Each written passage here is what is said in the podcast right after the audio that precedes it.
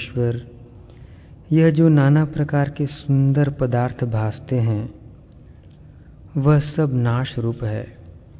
उनकी आस्था मूर्ख करते हैं। यह तो मन की कल्पना से रचे हुए हैं। उनमें से मैं किसकी आस्था करूँ? हे मुनिवर, अज्ञानी जीव का जीना व्यर्थ है, क्योंकि जीने से उनका कुछ अर्थ सिद्ध नहीं होता। जब कुमार अवस्था होती है तब बुद्धि मूढ़ होती है, उसमें कुछ विचार नहीं होता।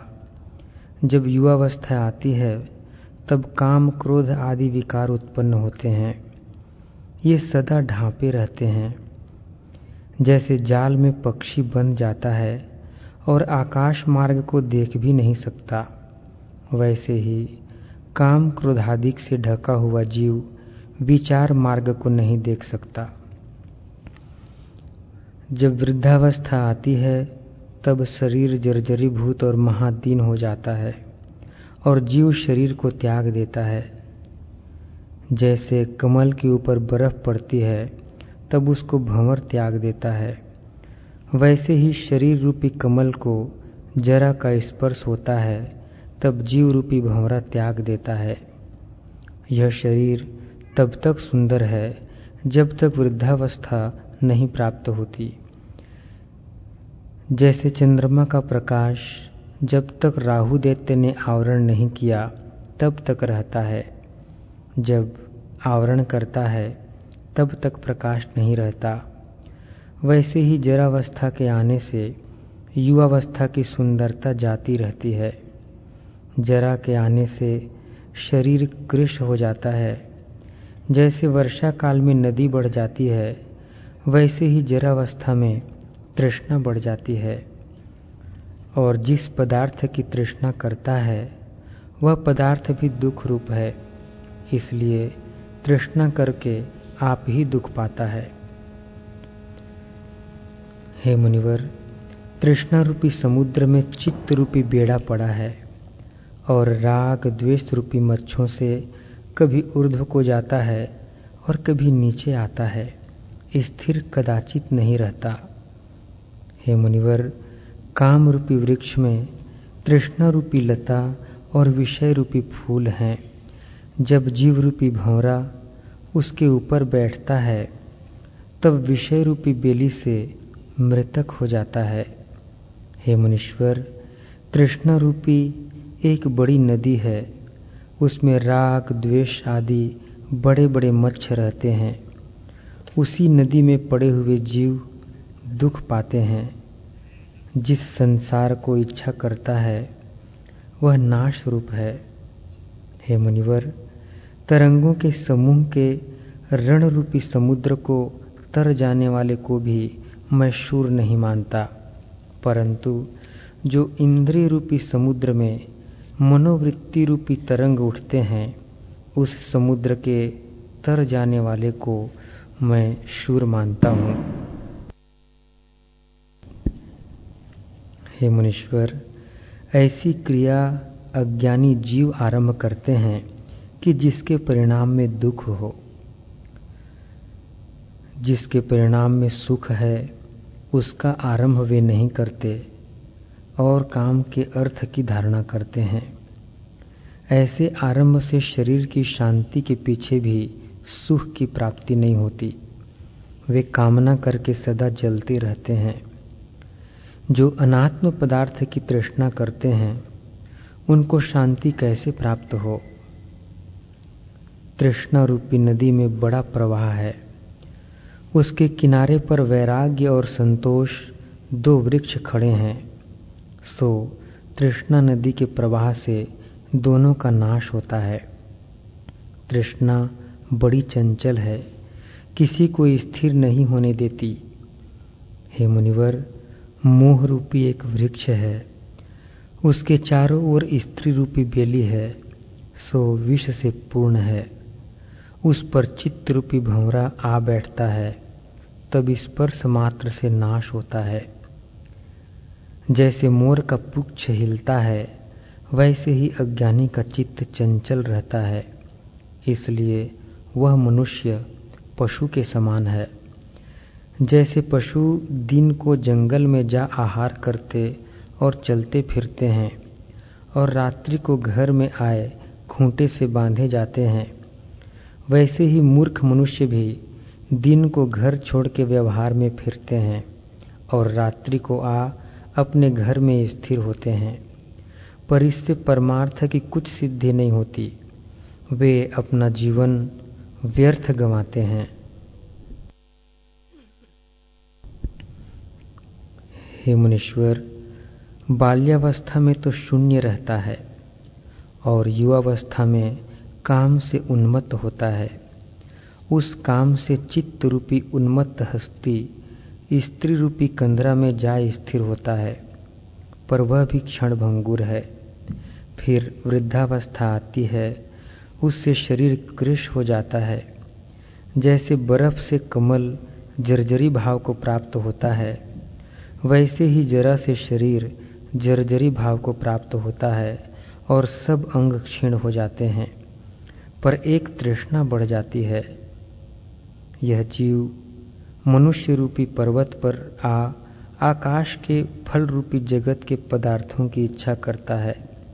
सो नीचे गिर, राग द्वेष रूपी कंटक के वृक्ष में जा पड़ेगा। जितने जगत के पदार्थ हैं वह सब आकाश के फूल की नाई, नाशवान है। इनमें आस्था करनी मूर्खता है। यह तो शब्द मात्र हैं। इससे अर्थ कुछ सिद्ध नहीं होता।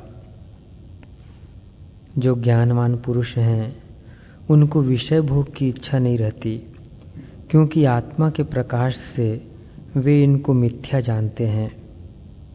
ऐसे ज्ञानवान दुर्विज्ञ पुरुष हमको तो स्वप्न में भी नहीं भासते। ऐसे विरक्त आत्मा दुर्लभ हैं कि जिनको भोग की इच्छा नहीं और सर्वदा ब्रह्म की स्थिति में भासते हैं। ऐसे पुरुषों को संसार की कुछ इच्छा नहीं रहती, क्योंकि यह पदार्थ नाश रूप है। हे मुनिवर, जैसे पर्वत को जिस ओर देखिए, पत्थरों से, पृथ्वी मृतिका से, वृक्ष, काष्ठ से और समुद्र, जल से पूर्ण दृष्टि आते हैं। वैसे ही शरीर अस्थि मांस से पूर्ण भासता है। ये सब पदार्थ पंच तत्व से पूर्ण और नाश रूप हैं। ऐसा जानकर ज्ञानी किसी की इच्छा नहीं करता। यह जगत सब नाश रूप है। देखते ही देखते नष्ट हो जाता है। हे मुनीश्वर, मैं उसमें किसका आश्रय करके सुख पाऊँ? जब युगों की सहस्त्र चौकड़ी व्यतीत होती है, तब ब्रह्मा का दिन होता है। उस दिन के क्षय होने से जगत का प्रलय होता है और ब्रह्मा भी काल पाकर नष्ट हो जाता है। ब्रह्मा भी जितने हो गए हैं उनकी संख्या नहीं हो सकती। असंख्य ब्रह्मा नष्ट हो गए हैं तो हम शरीखों की क्या वार्ता है? हे मुनीश्वर, हम किसी भोग की वासना नहीं करते, क्योंकि सब चल रूप हैं, स्थिर रहने के नहीं, सब नाश रूप हैं। इसलिए इनकी आस्था मूर्ख करते हैं, इनके साथ हमको कुछ प्रयोजन नहीं। जैसे मरुस्थल को देख मृग जलपान करने को दौड़ता और शांति नहीं पाता। वैसे ही मूर्ख जीव जगत के पदार्थों को सत्य मानकर तृष्णा करता है, परंतु शांति नहीं पाता, क्योंकि सब असार रूप हैं। स्त्री, पुत्र और कलत्र जब तक शरीर नष्ट नहीं होता, तभी तक भासते हैं। जब शरीर नष्ट हो जाएगा तो जाना न जावेगा कि कहाँ गए और कहाँ से आए थे। जैसे तेल और बत्ती से दीपक बड़ा प्रकाशवान दृष्टि आता है। जब बुझ जाता है, तब जाना नहीं जाता कि कहाँ गया। वैसे ही बत्ती रूप बांधव है और उसमें स्नेह रूपी तेल है। उससे जो शरीर भासता है, सो प्रकाश है। जब शरीर रूपी दीपक का प्रकाश बुझ जाता है, तब जाना नहीं जाता कि कहाँ गया। हे मुनिवर बंधु का मिलाप ऐसा है, जैसे कोई तीर्थ यात्रा को संग चला जाता हो, सो सब एक क्षण वृक्ष की छाया के नीचे बैठते हैं, फिर न्यारे न्यारे हो जाते हैं। जैसे उस यात्रा में स्नेह करना मूर्खता है वैसे ही इनमें भी स्नेह करना मूर्खता है। अहम ममता की रस्सी के साथ बांधे हुए घटी यंत्र की नाई सब जीव भ्रमते फिरते हैं। उनको शांति कदाचित नहीं होती। यह देखने मात्र तो चेतन दृष्टि आता है, परंतु पशु और बंदर इनसे श्रेष्ठ हैं, जिनकी सम्मति देह और इंद्रियों के साथ बंधी हुई है। और आगमा पाई हैं, उनको आत्मपद की प्राप्ति कठिन है। जैसे पवन से वृक्ष के पात टूट के उड़ जाते हैं, फिर उनको वृक्ष के साथ लगना कठिन है। वैसे ही जो देह आदि से बांधे हुए हैं, उनको आत्मपद का पाना कठिन है। जब आत्मपद से विमुख होता है, तब जगत को सत्य देखता है। और जब आत्मपद की ओर आता है, तब संसार इसको बड़ा वीरस लगता है। ऐसा पदार्थ जगत में कोई नहीं जो स्थिर रहे। जो कुछ पदार्थ है, सो नाश को प्राप्त होते हैं।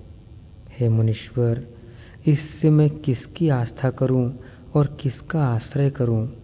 सब तो नाशवंत भासते हैं। वह पदार्थ मुझसे कहिए जिसका नाश न हो।